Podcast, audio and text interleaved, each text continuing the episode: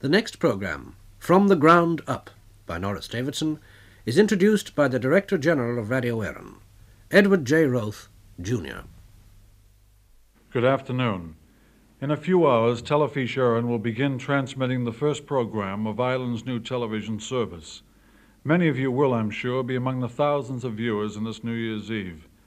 It is an honor for me to bid you welcome. What you will see on your screens is both an end and a beginning. It is the end of years of careful planning and tireless work by the government, the TV Commission, and by the Radio Éireann Authority under its chairman, Eamon Andrews. It is the end of unrelentingly intense effort by the completely dedicated staff of people who have worked together as a team in the most complicated business of television. It has been my privilege to work as Director General with this team, almost all of whom are Irish. I have been living and working here in Ireland for hardly more than a year, and what the men and women in Telefís Éireann have accomplished during this past year has been remarkable. Their energy and their dedication are a guarantee that this New Year's Eve is not only a festive end to a prolonged effort, but also a happy beginning. Every one of us at Telefís Éireann is conscious of what this beginning signifies in the long history of this nation. We have worked together so that through television we may do for you, the Irish people, what television is specially equipped to do. That is, to give this historic nation a deeper and sharper awareness of itself and of the world in which it exists, and to bring into your own homes the fabulous wealth of entertainment and fun, the news and commentaries, and the information and culture that can enrich your lives. There is not one of us who is not acutely conscious of the immense responsibilities involved. We will not shirk them. We shall be sustained by the thought that in the months and years ahead, as Irish television becomes more expert and develops native genius and talent, Ireland will present to herself and to the world an image worthy of her dignity and her tradition. As I wish you all a happy new year, I am peculiarly conscious of saying something historically important, for it is on New Year's Eve that television came to Ireland. Radio Éireann. From the ground up.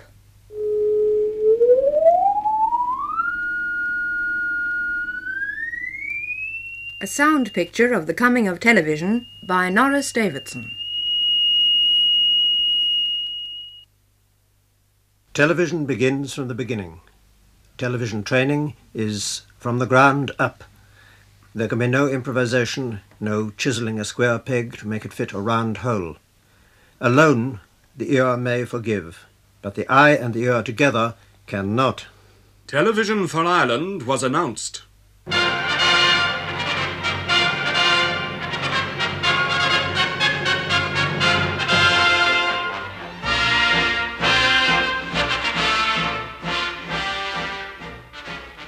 Applications from actors, authors, producers, would-be producers, unpublished authors, stageless actors, the applications flowed in. Yes, sir. I am writing with reference to the announcement in today's paper about the setting up of television in Ireland.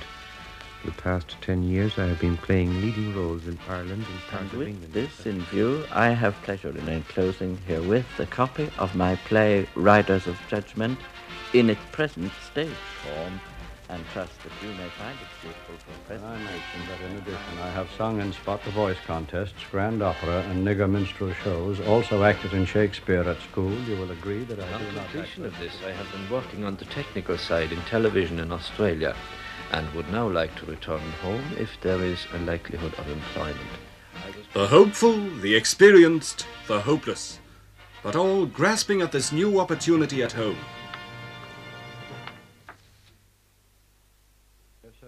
Dear sir. Dear sir. Dear sir. Trusting that I may have a favourable reply. Looking forward to your acceptance. Awaiting the favour of an early reply. Enclosing a copy of press notices which please return and remain. Yours faithfully. Respectfully yours. Yours very truly.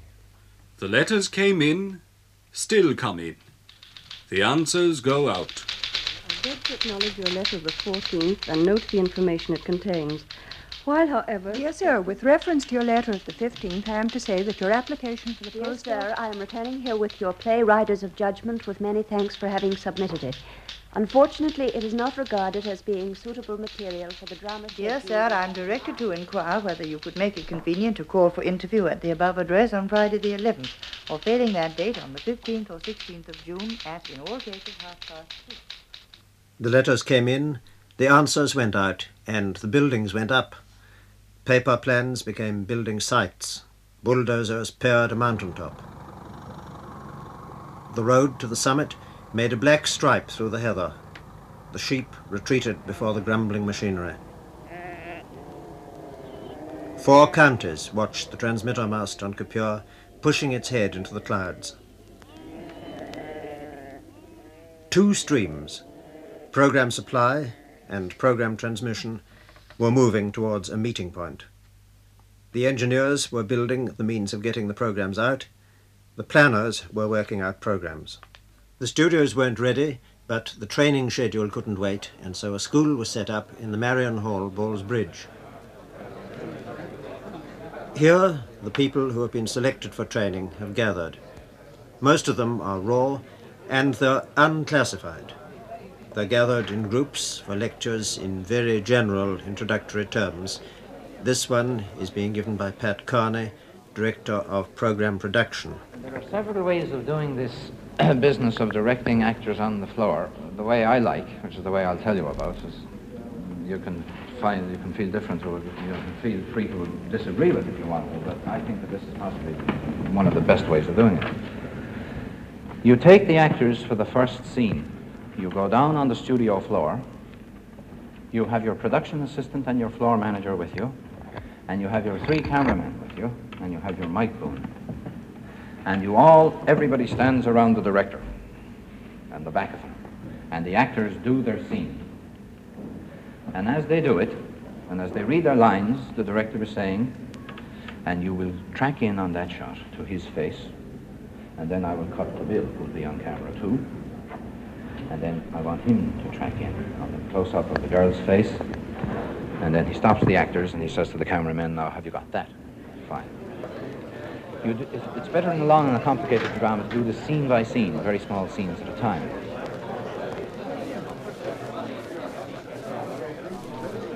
The furniture of the school, the equipment of its control room, the lights. Everything is being unpacked and assembled, and everyone lends a hand with one kind of job or another. One trainee is sweeping the floor, something far from the job he hopes to get, I'm sure. His name is Ciaran Kilroy, and we're going to find out how he comes to be here. I was a university student at UCD, and I saw an advertisement in the paper, and I answered it, and I got a form, and I filled it in. What were you doing at university? I was doing arts, honours, English and history, and Latin and philosophy. Now, what do you hope to do when this class settles down, when you've learned a bit? Well, there are a series of jobs which we have applied for, and we will be assigned to those at the end of the course. They aren't fully determined yet, but I hope to be a floor manager. The stage was curtained off, and the control room equipment was set up behind it. The floor of the hall became a studio. Quite soon, a dry run of a sportscast was being set up by Ernest Byrne, who was director of the training course. A team was assigned to it. The telecine projected a Croke Park final. An announcer was brought in from sound radio, and a sports commentator. Each section was linked up by headphones, and the producer took over. Stand by the studio, please. 1 minute. 1 minute. Camera 2, will you frame up on the opening card? Preview camera 2, please. A little too close on 2. Pull back, please. Hold it right there. That's good. Preview 1. Camera 1, will you rack to a tight shot on Dennis, please? It's at 5 lens. 30 seconds. Have Dennis take a seat, please. Follow him down. That's good. Stand by with the opening music.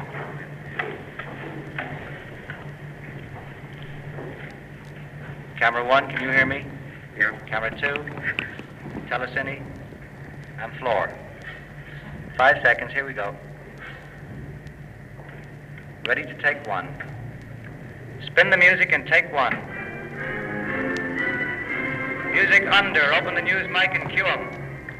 Stand by to dissolve to 2. Every evening at this time, we bring news, sport, and weather. Dissolve to 2. Fade your music slowly out, please. The first news story today is stand by, Fred. The latest casualty figures from the Tanker fire disaster at Houston, Texas. Stand by, Telecine. Including the captain. Roll, Telecine. The vessel was still burning. Roll, Telecine. The flames were under control. Okay, stop it right there. Well, the Telecine didn't roll that time. There's a post-mortem covering all branches of the work, and already the technical terms are being understood. She would do it something like this. If you have a script in front of you and the shots are lined up, her cues, she would begin by saying, stand by shot 1 on 1. The next is shot 2 on 2, shot 3 on 3, and then back to shot 4 on 1. Assuming you have 3 cameras. You can get the cues upwards where she is saying 147 on 4 is next. That means that camera 4 has shot number 147. And in the prearranged program, the cameraman on 4 knows what shot 147 is. He's rehearsed it and he has it written down in front of him and he just gets it. You don't have to call his lens or composition. He's already rehearsed it and he knows. But on programs such as news, since because of its immediacy, you usually do not have time for complete dress rehearsals because news by its very nature is coming in at the last minute, and therefore the script is prepared and the director has to call it shot for shot and cue for cue. The technique was to teach the job by going ahead and doing it. After that, the gradual knowledge of principles would come. And during this time, the television sets tuned to Channel 7 began to show the test card.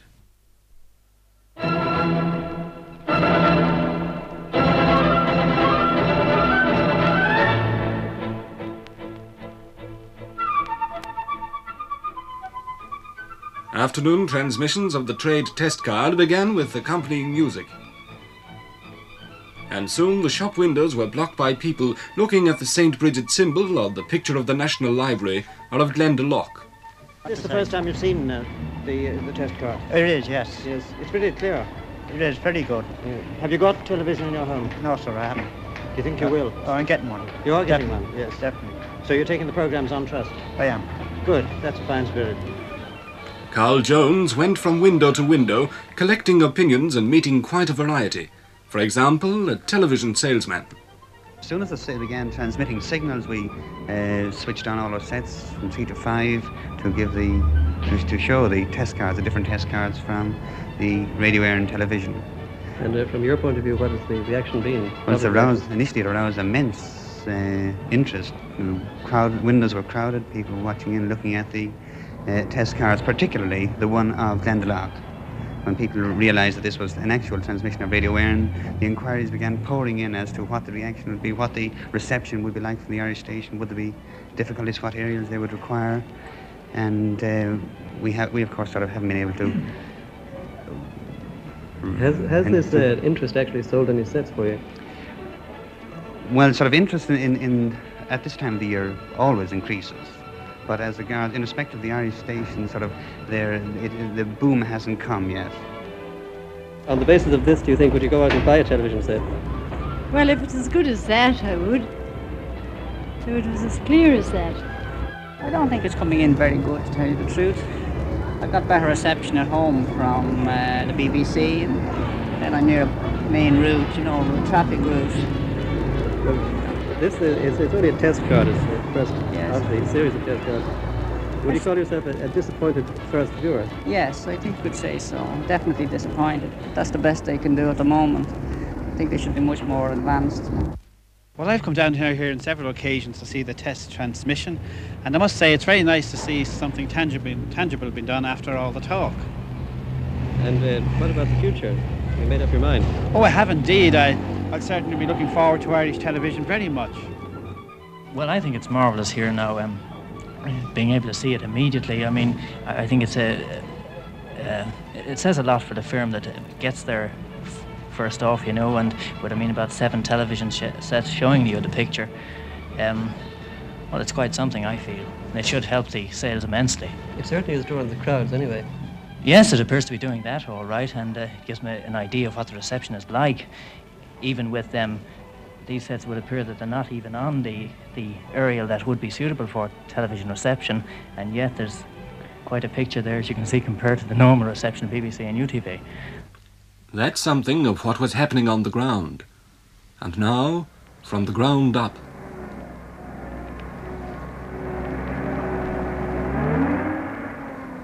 Kippure stands 2,000 feet above sea level, and the mast rises another 300 feet into the clouds. The first time I started up the new mountain road to the transmitter, it was a dark and miserable evening, Halloween in fact.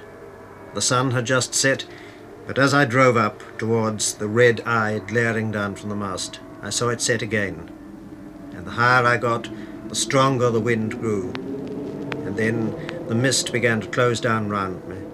Everything had a bleak look, a lost look, a look like the one Mussorgsky describes.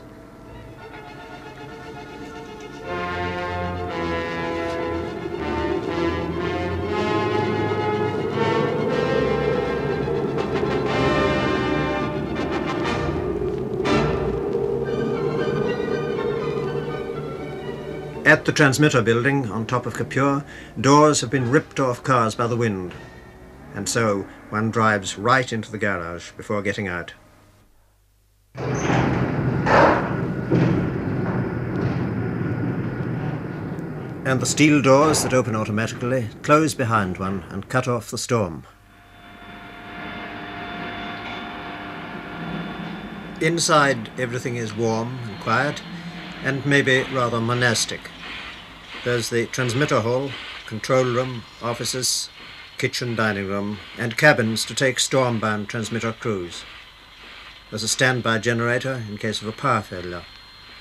And from this single-storey building, which has the most exciting atmosphere of any building I know, the trade test card is going out with music accompanying it. At the moment you're sending out trade test, isn't that what it's called? That's right. For the benefit of dealers installing sets. Installing and, I suppose, selling sets. And selling sets, yes. Well, now, what I see is a control panel with two small television screens, one on one side, one on the other, with the Telefís Éireann symbol appearing on the left-hand one and also appearing on the right-hand one. Presumably one is incoming. We and usually the other is the outgoing. Yes, that's quite right. We usually keep the left-hand one on the incoming signal and the right-hand one on what we're actually transmitting. Yes. Now, what's this green line you're looking at in the middle? Well, that's the waveform monitor for monitoring the waveform of the outgoing transmission. And those wigglings, I can only describe them as, and flickerings, what have you to do to keep them uniform? Well, they must be within certain limits, but it's the actual waveform, the vision signal that's going to the transmitters. I see. Have you any reports, any distant reports yet? Yes, we've had reports from as far away as Congleton in Cheshire. Have you? Overseas? Yes, and from as far north as Banbridge. But that should not be taken as a general indication that the signal will go as far as that. It depends on terrain, depends on the aerial installation being used, and on the number of other factors.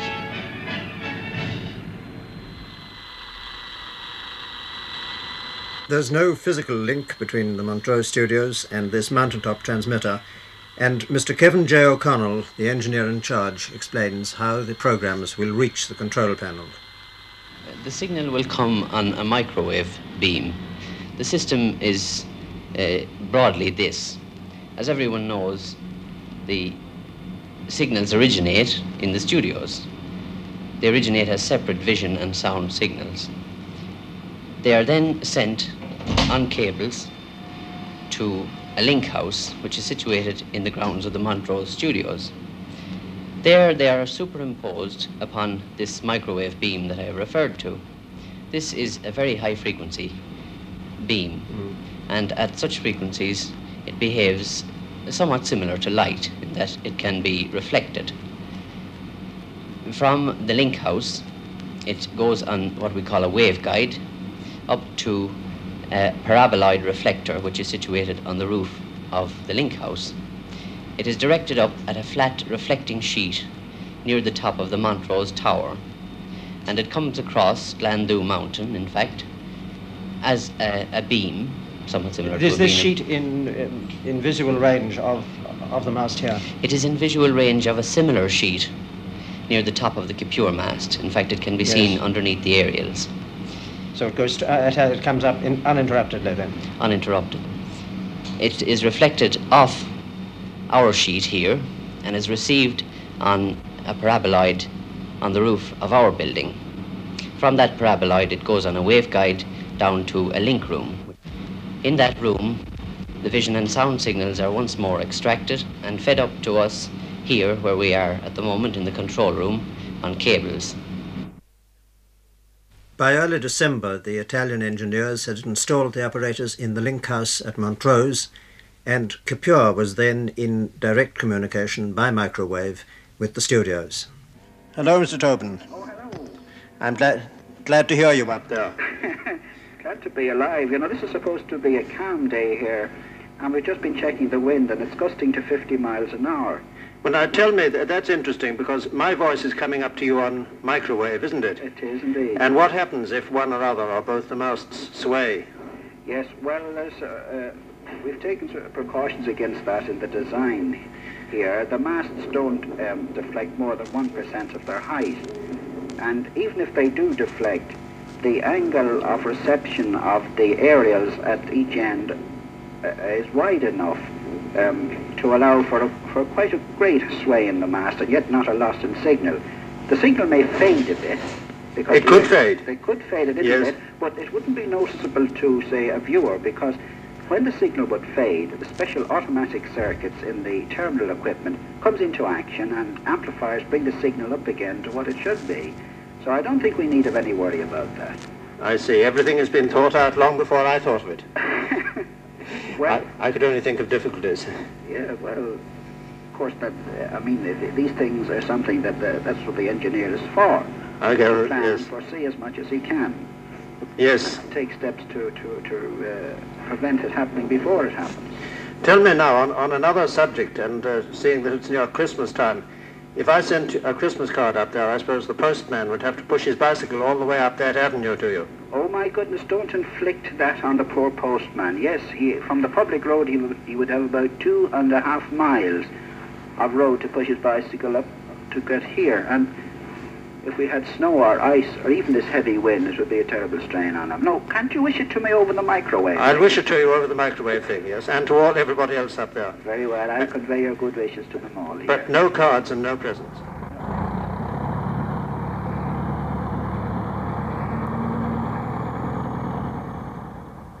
Montrose has grown in a strange way. To me, the building seems to have changed very little in 6 months. Round it, bulldozers are smoothing out terraces and levelling down a car park. Concrete mixers are pouring steadily, but where's it going? There are sawing and hammering jobs, but the outsider can't make out what it's all for. The fact is that the building is growing from the inside outwards towards the walls. And at the very core, the studios are being completed and 28,000 yards of wiring have been laid under the floors.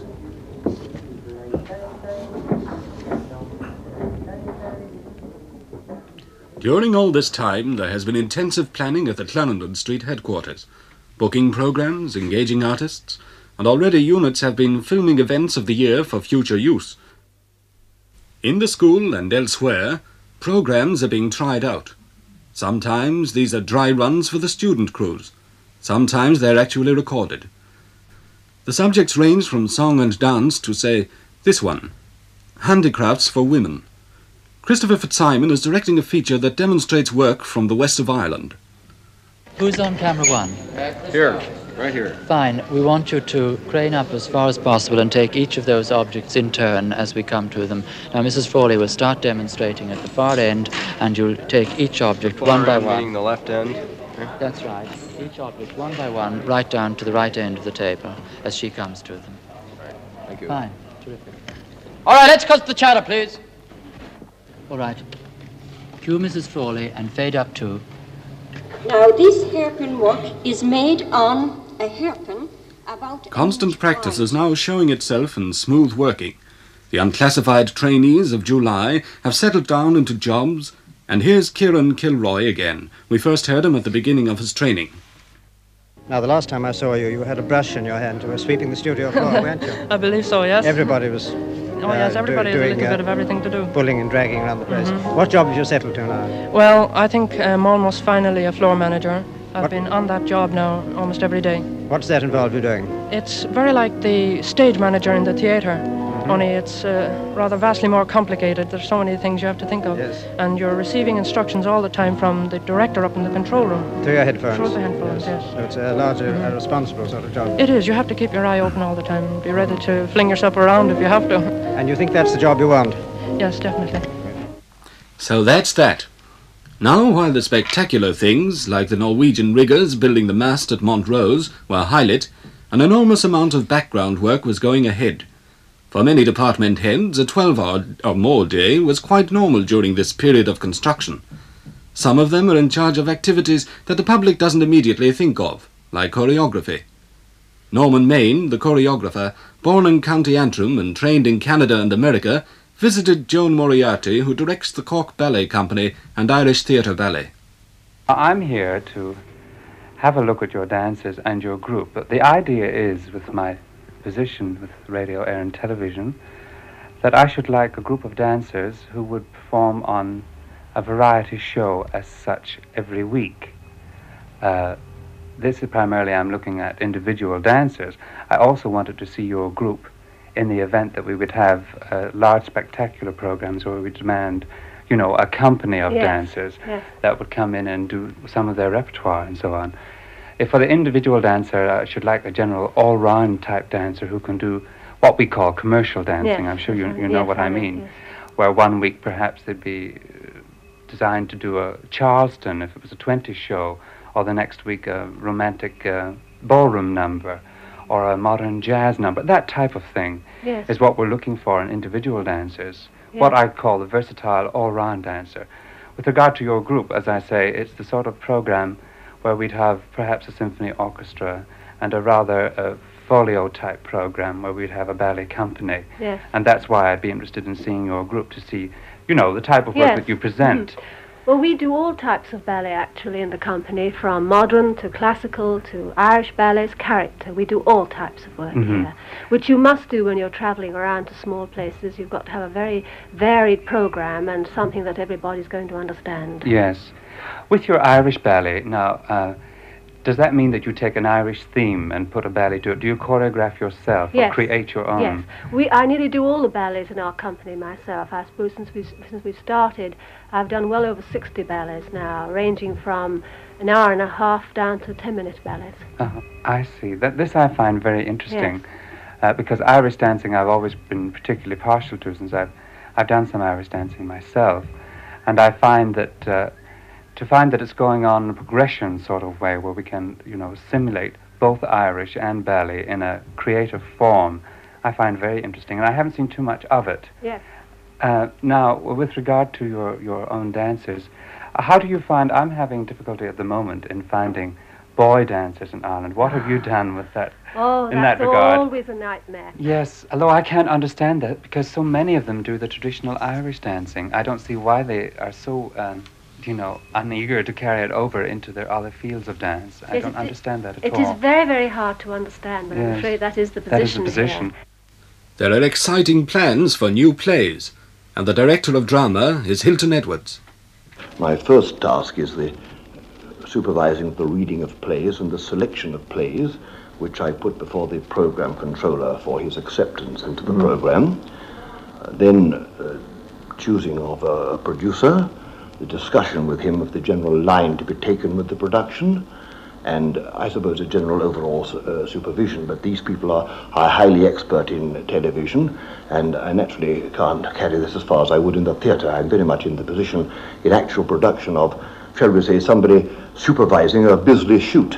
I can go down to the butts and I can watch the man shooting, but remember, I'm not holding the rifle myself. Yes. And it's no good me saying to the man shooting, little to the left, a little to the right, or I would expect him to say, well, here's the gun, shoot at the darn target yourself. Yes, yes. And how many of these plays can we expect in a week or so? That was the first question I asked when I came here, and I understand that the present requirements from this department will be one full-length play a week, that is to say either an hour play or, under certain circumstances, if the play really needs this space, an hour and a half, and one half-an-hour play a week.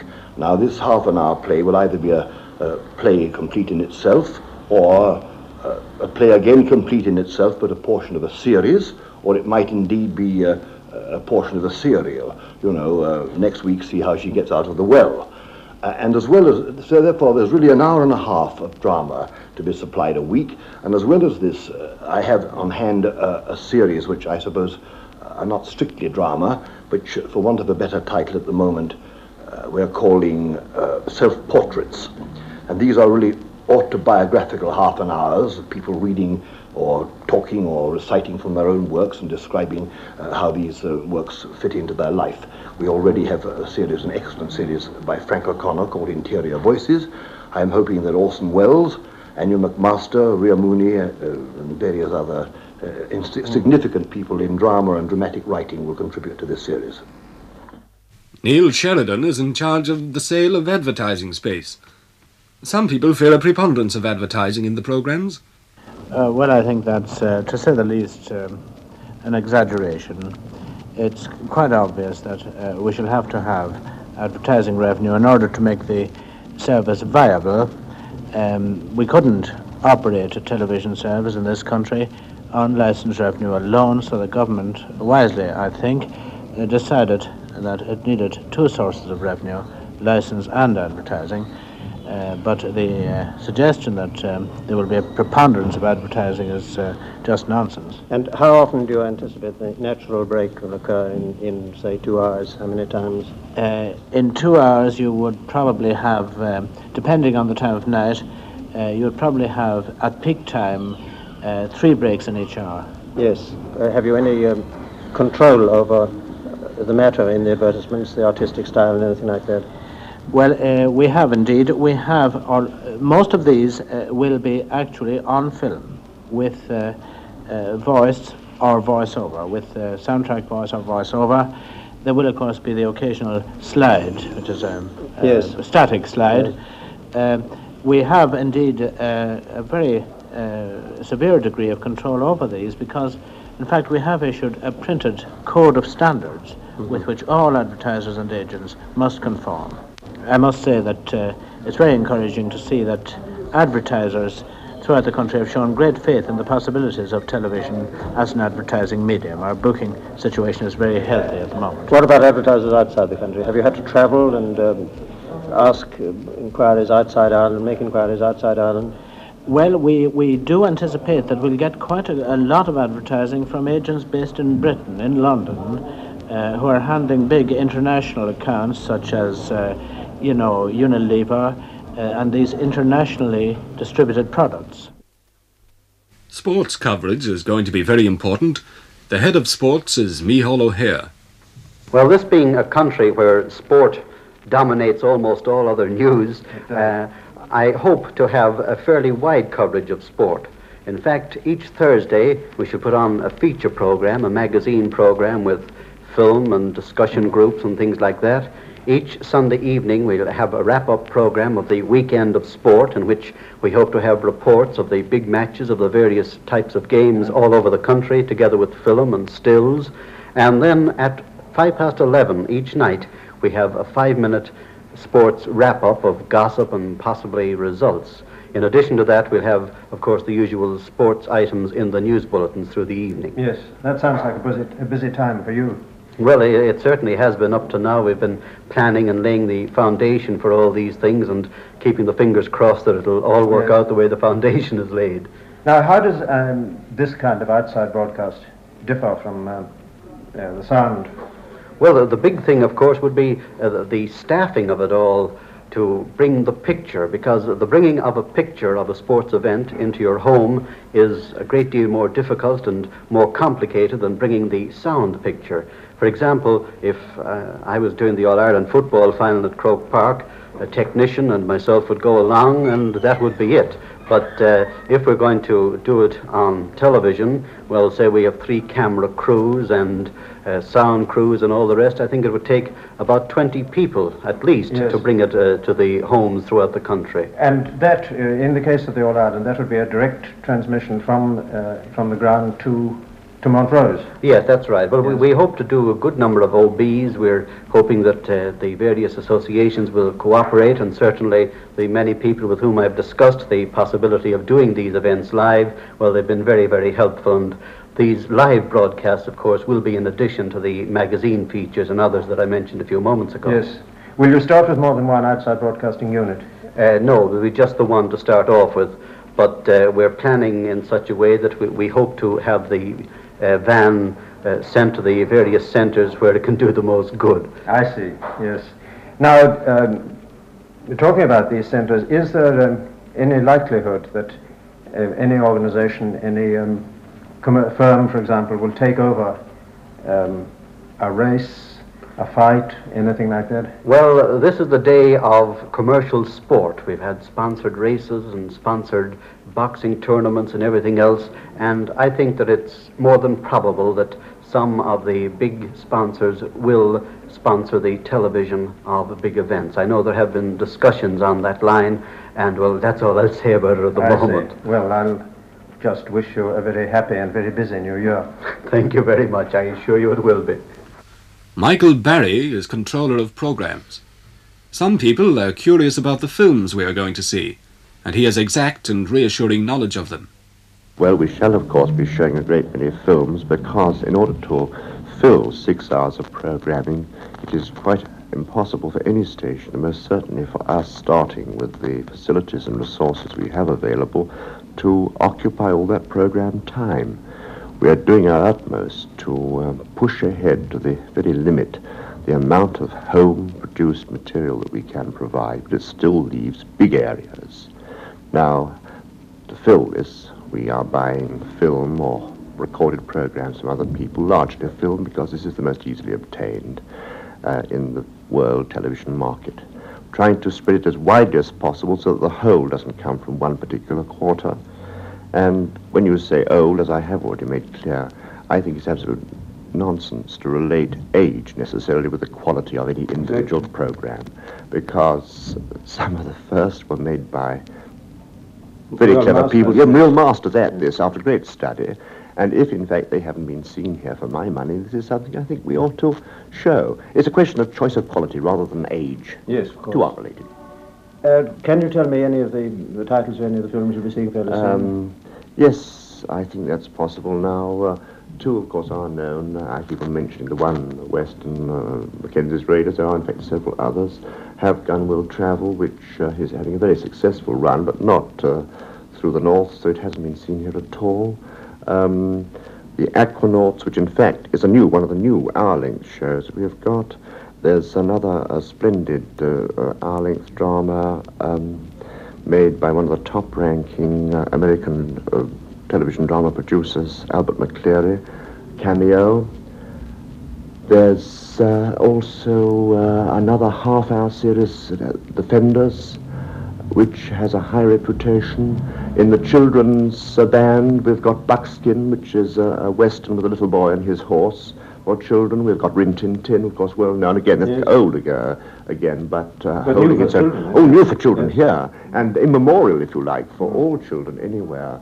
So one or 2 other hour-length filmed drama serials which will go to fill up those places where we just can't make drama ourselves.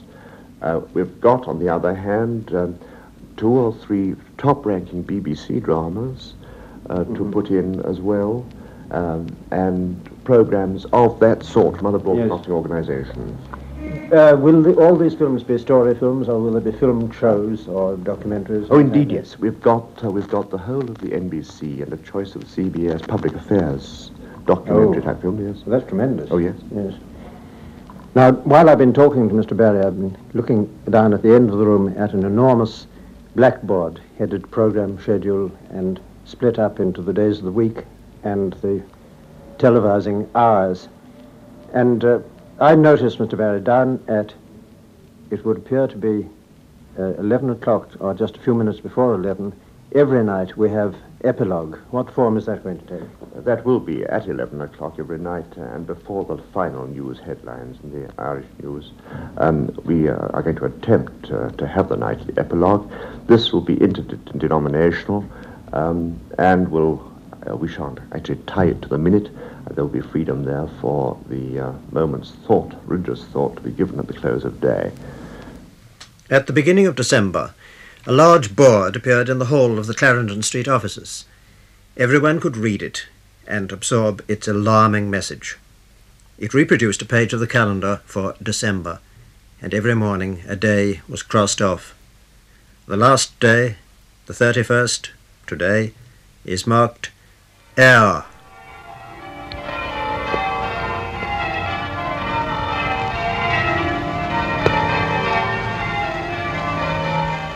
Christmas came in with its usual rush for us, but never with such a frightening hurrying on of time as for the workers in Telefís Éireann.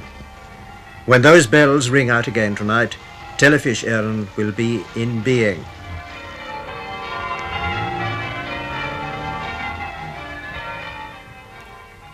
Roibeárd Ó Faracháin, controller of Sound Radio, speaking from what we may call the Mother House, welcomes this alarmingly large offspring of ours, very much alive and kicking, to be seen and heard today. This might be described in a famous phrase as the end of the beginning. I mean, of course, that Radio Éireann, having brought sound broadcasting forward from small beginnings onto larger ends, now embarks on a television service, easily one of the most adventurous of the projects which is undertaken in the 35 years of its existence. Tonight, almost 35 years to the day after the start of sound broadcasting, we add vision to sound, and that is a tremendous leap for us, not in the dark, but into the light, literally into the light.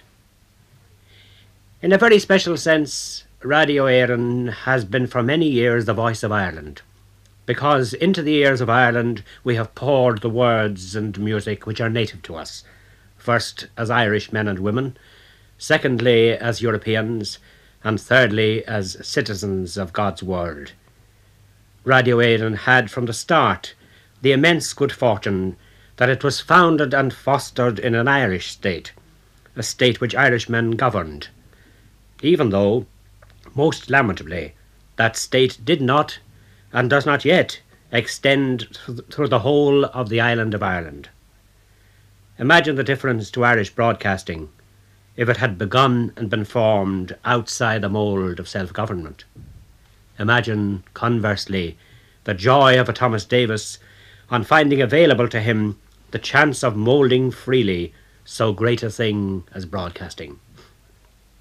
Well then, we have been the voice of Ireland for 35 years. The capital has spoken through our microphones. The cities, the towns and the country places have made their voices heard. The islands have told their stories to the mainland.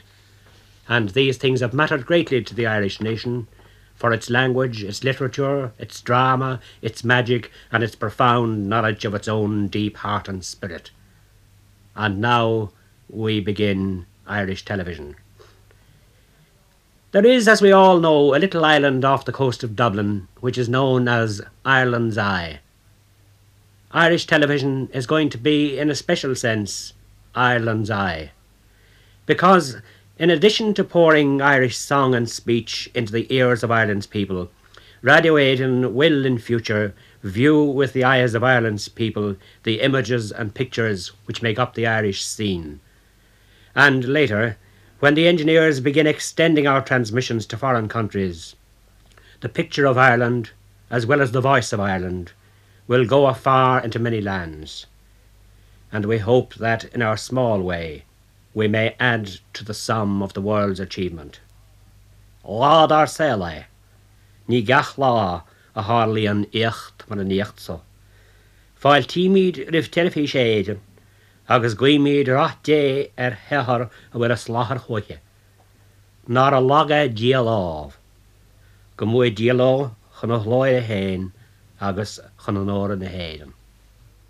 And so the day, this day, morning at Kippure and the arrival of the staff.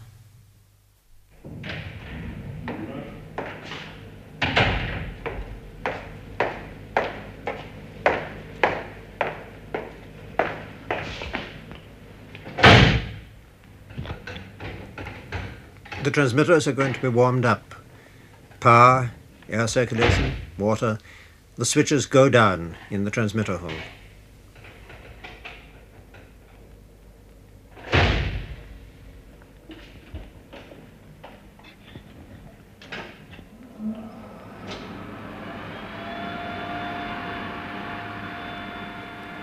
Check the quality of the test card. The engineer at the control desk talks with the engineer in the transmitter hall as he makes adjustments. Can we adjust black level first? I'll centralise the black level control here on the desk. Now, take number one for a start. Yeah, I've set that at step 6 here. I think you're a bit low on black level. Would you bring up the preset a little? Yeah, just a moment now. That's a little too much. Back it off somewhat. How about that? Yeah, that's fine. I think we've got a little blow through. Okay, I'll just... Could you increase sink stretch? There we are. Give it a little more, about 2 degrees on the pot. It all means something towards getting the picture perfect. Yeah, that's fine. There's a little bending now in the grey region. I'll try some grey bend. Back off, sink grey stretch a little. Yeah, I think that's okay. Hold it at that. Power appears to be a little up. I'd say we're running a little over the 5 kilowatts. Would you back off the input a little? Yeah. Not quite so much. There we are. Advance it up a little more. That's fine. Yeah, I think number one will do now. How about number two? Now, check with the studios at Montrose. Hello? Hello. Yeah, we got that. Have you? Yeah. How does it look? It looks okay, more or less the same as going up. Yeah, I see. Okay, we'll send it up to you on the other one now. Okay, do you want to see a sample to see the linearity? Yes, you can do that. Okay. Yeah, right. So, all's well between Kippure and the Link House, and presumably all's well between the Link House and the studios. At this very moment, the recently installed clocks are jumping ahead, second by second, to the moment when the control panel will be manned. Last-minute checks are being made, and Ernest Byrne has gathered his key men round him. Whereabouts will we have the captions position for the cameras? They're going out to camera one, all the captions. And Louis, will you be careful that each caption is pulled? You know, right on when it's finished, so we get on with the next. Will you have this mixed in with this, no? This won't mix in at all, no, because our anthem is sound on, and we may have background discs for news later on, which the news producer will tell you about. Chris will be in to give you a rundown on the news, on the general disc that we have. Okay, is that anybody got any questions now about it?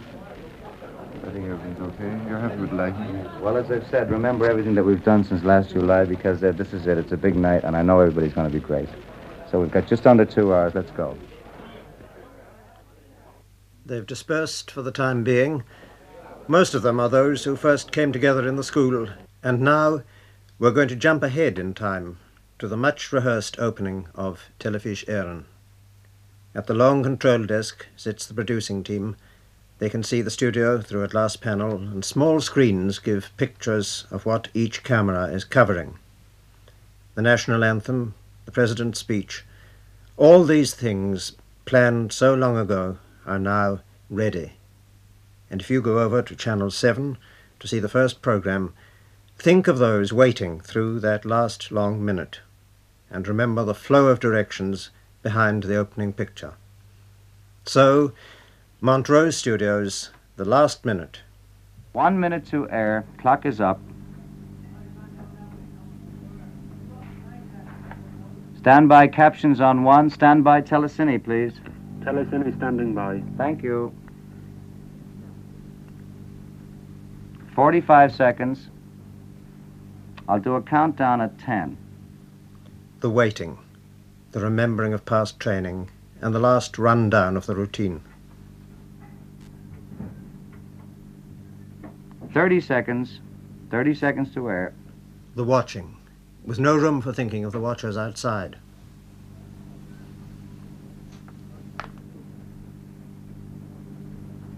Focus in on camera one, please. 15 seconds to air. 10, 9, 8, 7, 6, 5, 4, 3, 2, 1. We're on the air. Caption up. Roll the national anthem. Standby sound on film. Take it, sound. 1 minute and 28 seconds to the President's speech.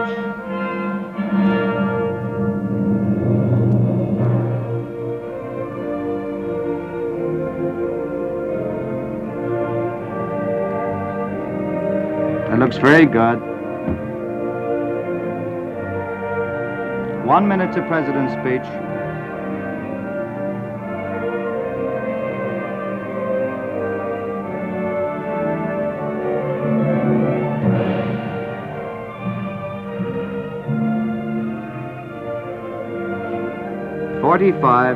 We dissolve to camera one on the caption before speech. It'll be 5 seconds in absolute silence. 30.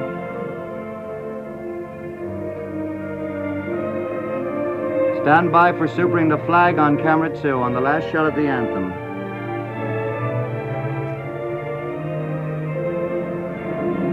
4 shots to go.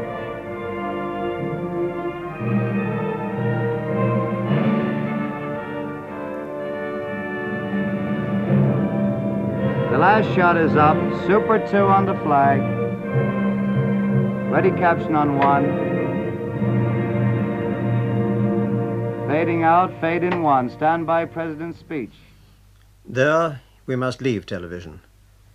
I hope we've managed to give you an idea of some of the work from the ground up to the moment of seeing, the moment we've anticipated for you. Outside the studio are the planners and the production teams, waiting for a minute further on in time, for tomorrow, or next week, or next year, starting freshly every night and never ending.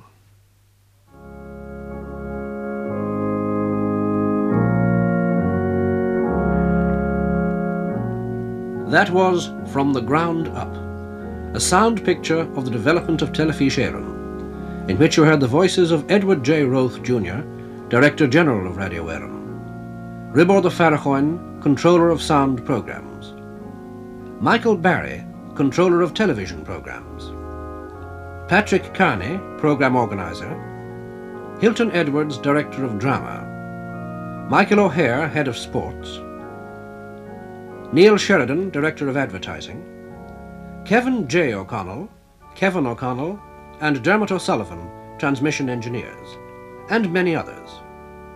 The opening production was by Ernest Byrne. The organist was Norman Metcalfe. From the Ground Up was produced by Seamus Branagh and written by Norris Davidson, who spoke the narration with Des Neelan. In charge of sound, Dennis Cribben and Liam de Wall. In charge of grams, John Coe.